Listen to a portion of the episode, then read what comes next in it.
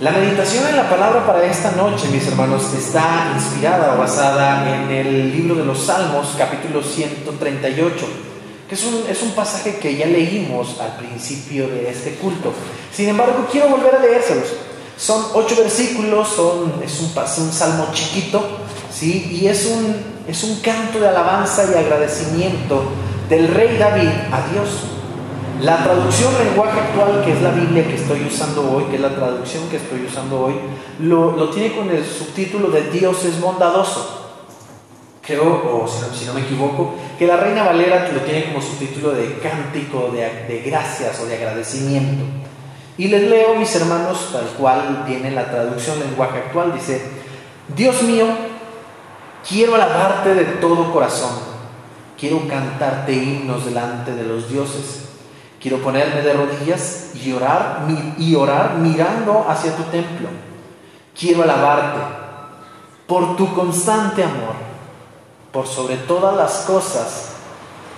Ay, perdón, por tu constante amor, porque por sobre todas las cosas has mostrado tu grandeza. Has hecho honor a tu palabra. Te llamé y me respondiste. Me diste nuevas fuerzas. Dios mío, grande es tu poder te alabarán los reyes de este mundo cuando escuchen tu palabra y sepan todo lo que has hecho. Dios mío, tú estás en el cielo, pero cuidas de la gente humilde. En cambio, a los orgullosos los mantienes alejados de ti. Cuando me encuentro en problemas, tú me das nuevas fuerzas, muestras tu gran poder y me salvas de mis enemigos. Dios mío, tú cumplirás en mí todo lo que has pensado hacer tu amor por mí no cambia, pues tú mismo me hiciste. No me abandonas. Hace un año, mis hermanos, lo comentaba con ustedes en este mismo culto de acción de gracias, o bueno, en el, de, la versión del año pasado, ¿verdad? En el de la ocasión o transmisión del año pasado. Parece que somos cada vez más eh, menos agradecidos, perdón. En este mundo donde todo es competir, se nos educa para ser los mejores. Y parece que en principio no tiene nada de malo. Nos enseñan eso. Sé siempre el mejor. Lucha por tus sueños. Sal adelante. Esfuérzate. Entrégate. Dedícate. Pero entre esos ideales de la, de la contemporaneidad vamos haciendo sacrificios que no deberíamos hacer. Sacrificamos valores de convivencia básica ¿A qué me refiero con valores de convivencia básica? El apóstol Pablo les decía a los colosenses, ámense. Y parece que para cumplir nuestros sueños nos amamos solo a nosotros y dejamos de amar a los demás. Parece que para cumplir nuestras metas dejamos de, dejamos de amar a los que están a nuestro alrededor, a nuestros hijos, a nuestros cónyuges, para cumplir mi sueño de la infancia o mi sueño profesional que adquirí mientras estaba estudiando sacrificamos nuestra humanidad, todo para realizarnos, para ser los mejores. Y esto, mis hermanos, nos ha convertido a muchos de nosotros en personas soberbias y altaneras y por lo mismo personas desagradecidas. Hace un año en este mismo culto y basados en la carta a los Corintios meditábamos cómo la palabra de Dios nos invita a reconocer que nada es nuestro, ni aun la inteligencia, la sabiduría, todo lo que obtenemos y recibimos en la vida de Dios proviene. Él es quien lo da. ¿Sí? De Dios proviene porque aunque lo construyamos con nuestras manos, Él nos da la fuerza y la inteligencia. Así que sigue siendo Él quien lo provee. Por lo que debemos darle las gracias por su provisión.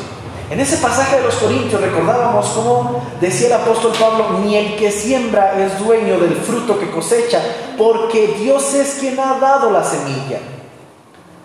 Bien, pues este año meditaremos sobre lo mismo, la gratitud a Dios, o sea, de que debemos ser agradecidos. Y tomaremos ahora el ejemplo de un hombre conforme al corazón de Dios, un hombre que nos enseña que hay motivos suficientes para agradecer aún en medio de las temporadas difíciles, que siempre debemos ser agradecidos, que siempre debemos reconocer que de todo lo que obtenemos o perdemos, Dios merece el agradecimiento por su bondad y por su constante compañía. Le acabamos de leer el Salmo 138. Y es el salmo del rey David. Ahí él nos va enseñando de poquito en poquito. En el verso 2, por ejemplo, nos dice, nos recuerda, nos dice ahí, quiero, quiero ponerme de, rodillas y orar mirando hacia, el hacia tu templo, quiero alabarte. ¿Por qué? Por tu gran amor, por tu constante amor, Señor, le dice el rey David. Entonces, ese es el primer motivo por el que nosotros debemos siempre estar agradecidos con nuestro buen Padre.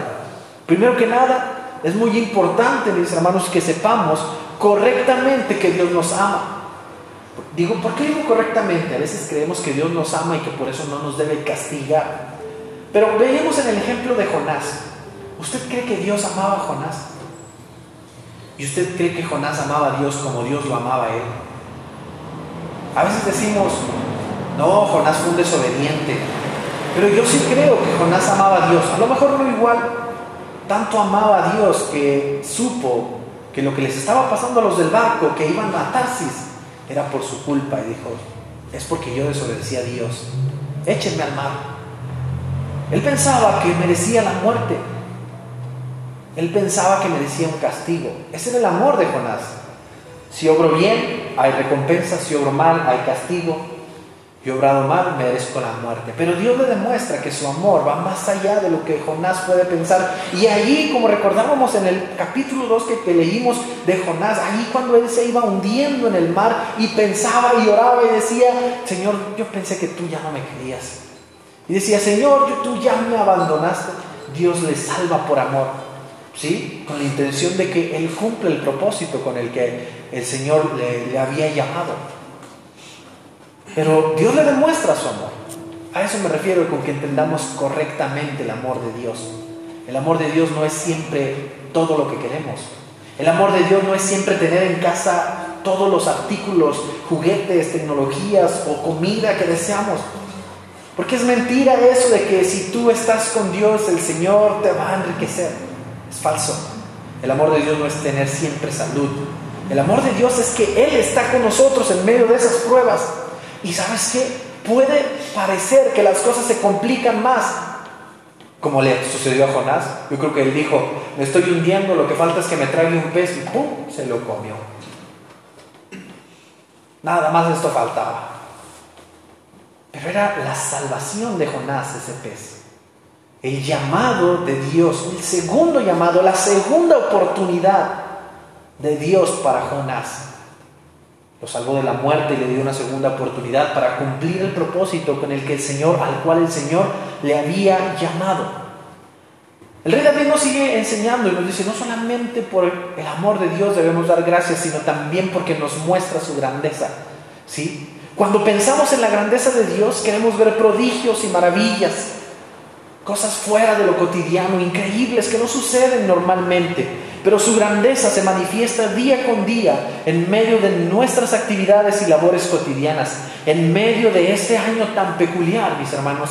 La grandeza de Dios se ha manifestado a través de nosotros mismos. Perdónenme si usted no está de acuerdo conmigo, está bien, pero soy un fiel creyente de que el ser humano es malo por naturaleza.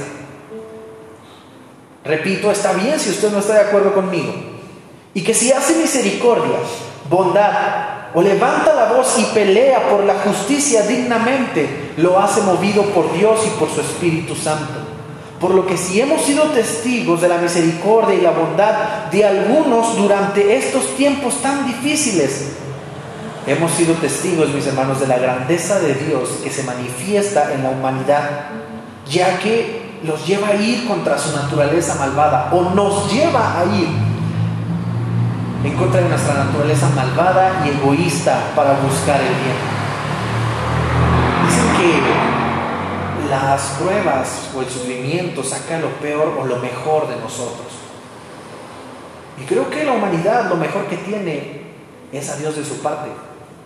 La misericordia, la bondad y la benignidad que podamos manifestar en estos tiempos difíciles, el desprendernos de algo para compartir con alguien, el abrir nuestra casa para cobijar a alguien, el abrazar al oprimido, al, lastimado, el levantar la voz por aquellos que han sido golpeados por mucho tiempo, para mí siempre ha sido una labor loable y digna de admirar. Admiro a todos los que hacen eso y digo, Dios está ahí y Dios los mueve. Y estoy tan convencido de esto que aún aquellos que reniegan de Dios, estoy seguro que Dios es quien los mueve a luchar por hacer misericordia y por hacer justicia. Y creo yo que si Dios hace eso, seguirá haciendo. Eso es parte de la grandeza de Dios. Dios usa a quien Él quiere para hacer misericordia y bondad porque Él es soberano. Si nosotros no vemos la grandeza de Dios, necesitamos abrir más los ojos. Pero Dios muestra su grandeza y el Rey David nos enseña que hay que ser agradecidos. En los siguientes versículos, ahí mismo en el 2 y en el 3, el, el Rey David dice, has hecho honor a tu palabra y me respondes. Eso es otro motivo para agradecer a Dios. Sobre todas las cosas, Dios cumple sus promesas. Y ese es un motivo para estar mucho más que agradecido con Dios. No solo podemos testificar con las muchas promesas que se cumplen en la persona de Jesús, sino que hemos visto su palabra hacerse real hoy día cuando nos hemos sentido alentados por su espíritu, cuando rogamos por la comida y el techo que pensamos nos iba a faltar y Él proveyó, Él puso en nuestro hogar lo necesario. Cuando su paz nos ha abrazado y nos ha calmado en nuestras noches de insomnio pensando, ¿cómo le haremos? ¿Qué haremos? ¿Cómo saldremos adelante? ¿Y si pierdo mi negocio? ¿Y si pierdo mi trabajo? ¿Y ahora cómo pago esto? ¿Y ahora cómo pago aquello? Sin embargo, Dios dice que Él es nuestro pastor y que nada nos va a faltar. El rey David dice, Él hace honor a su palabra y nos responde. Y por cuanto hace honor a su palabra, nos responde cuando humildemente hemos clamado por su presencia, por su intervención. Demos muchas gracias a Dios por eso. También el rey David en los versículos más adelante, en el 6 y en el 7, dice, nos cuida, nos ayuda en los problemas y nos salva. Repito, nos cuida, nos ayuda en los problemas y nos salva. Como la gallina cuida sus polluelos, como el buen padre que siempre ha sido, Dios ha sido el faro que ha impedido que vayamos contra las rocas y se hunda nuestro barco que se ha visto tan azotado este año. Porque este año se ha levantado un tremendo huracán para muchos. Este año las olas han sido gigantescas. Este año nuestro barco en el que transitamos esta vida ha sido azotado por tsunamis y por mares y por bestias del, mar. Perdón la alegoría, pero me refiero a que para muchos el año 2020 ha sido difícil. Pero Dios sigue siendo ese faro que en medio de todo eso nos indica por dónde guiarnos para no chocar contra las rocas y para que no nos terminemos de hundir. Y no solamente es el faro, sino que si nosotros nos rendimos y nos humillamos por completo, Él también es el capitán que dirige el barco en el que nosotros navegamos. Por ahí escucho a la gente con memes y publicaciones en Facebook y dicen, no, no todos vamos en el mismo barco, efectivamente, pero todos estamos en el mismo barco. Y la diferencia entre un barco y otro la puede determinar quién lo dirige, quién es el capitán. La diferencia entre un barco y otro, un barco que ha quedado encallado, un barco que se hunde, un barco que está a punto de naufragar y un barco que sigue en medio de toda la tempestad a lo mejor luchando con algún mástil roto, con alguna vela rota, con algún timón este, desacomodado a lo mejor, es que ¿quién los dirige? ¿Cuál es la luz que están buscando, con la que se guían? ¿Cuál es el faro que les enseña por dónde caminar? ¿O cuál es o quién es el capitán que les enseña por dónde andar? El rey David dice, tú nos cuidas, tú nos ayudas en los problemas, dice el versículo 7 tú nos salvas.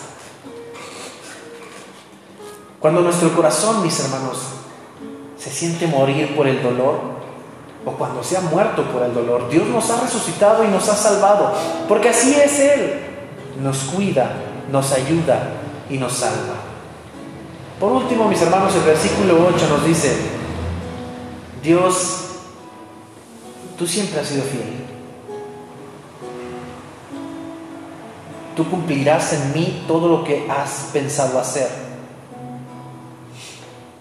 Como con Jonás. Tu amor por mí no cambia. A pesar de que yo pueda ir o yo quiera ir en contra, Señor, de lo que tú me ordenas, a pesar de que yo me olvide de ti o al revés, piensa que tú te olvidaste de mí, tu amor por mí no cambia. Y por eso, Señor, te agradezco tanto. Todo lo que hay en mi casa, todo lo que hay en mi hogar, tuyo es, Señor. Todo lo que tengo en mi mesa, tuyo es. Gracias por compartirlo conmigo, por tu amor y por tu fidelidad. No hice nada para merecerlo. A lo mejor hice lo contrario. Hice todo para no merecerlo. Sin embargo me lo das. Porque eres fiel y tu amor por mí no cambia. ¿Cómo no darle gracias a Dios? ¿Cómo no ofrendar nuestra vida entera? ¿Cómo no arrodillarnos y levantar nuestras manos ante Él? Nuestro Padre, nuestro ayudador, nuestro restaurador, nuestro proveedor, nuestro Dios, que siempre ha sido bueno y siempre lo será. Por eso, demos muchas gracias a Dios. Y que ese día de acción de gracias en la mesa, en sus hogares, ustedes tengan mucho que agradecerle. Y que todo el año que viene, de igual forma, sigan agradeciendo al Señor por todo lo que nos da. Vamos a orar, iglesia. Nuevamente vamos a hacer una oración de agradecimiento por sus muchas bondades. Vamos a pedirle que Él siga estando con nosotros como hasta hoy lo ha estado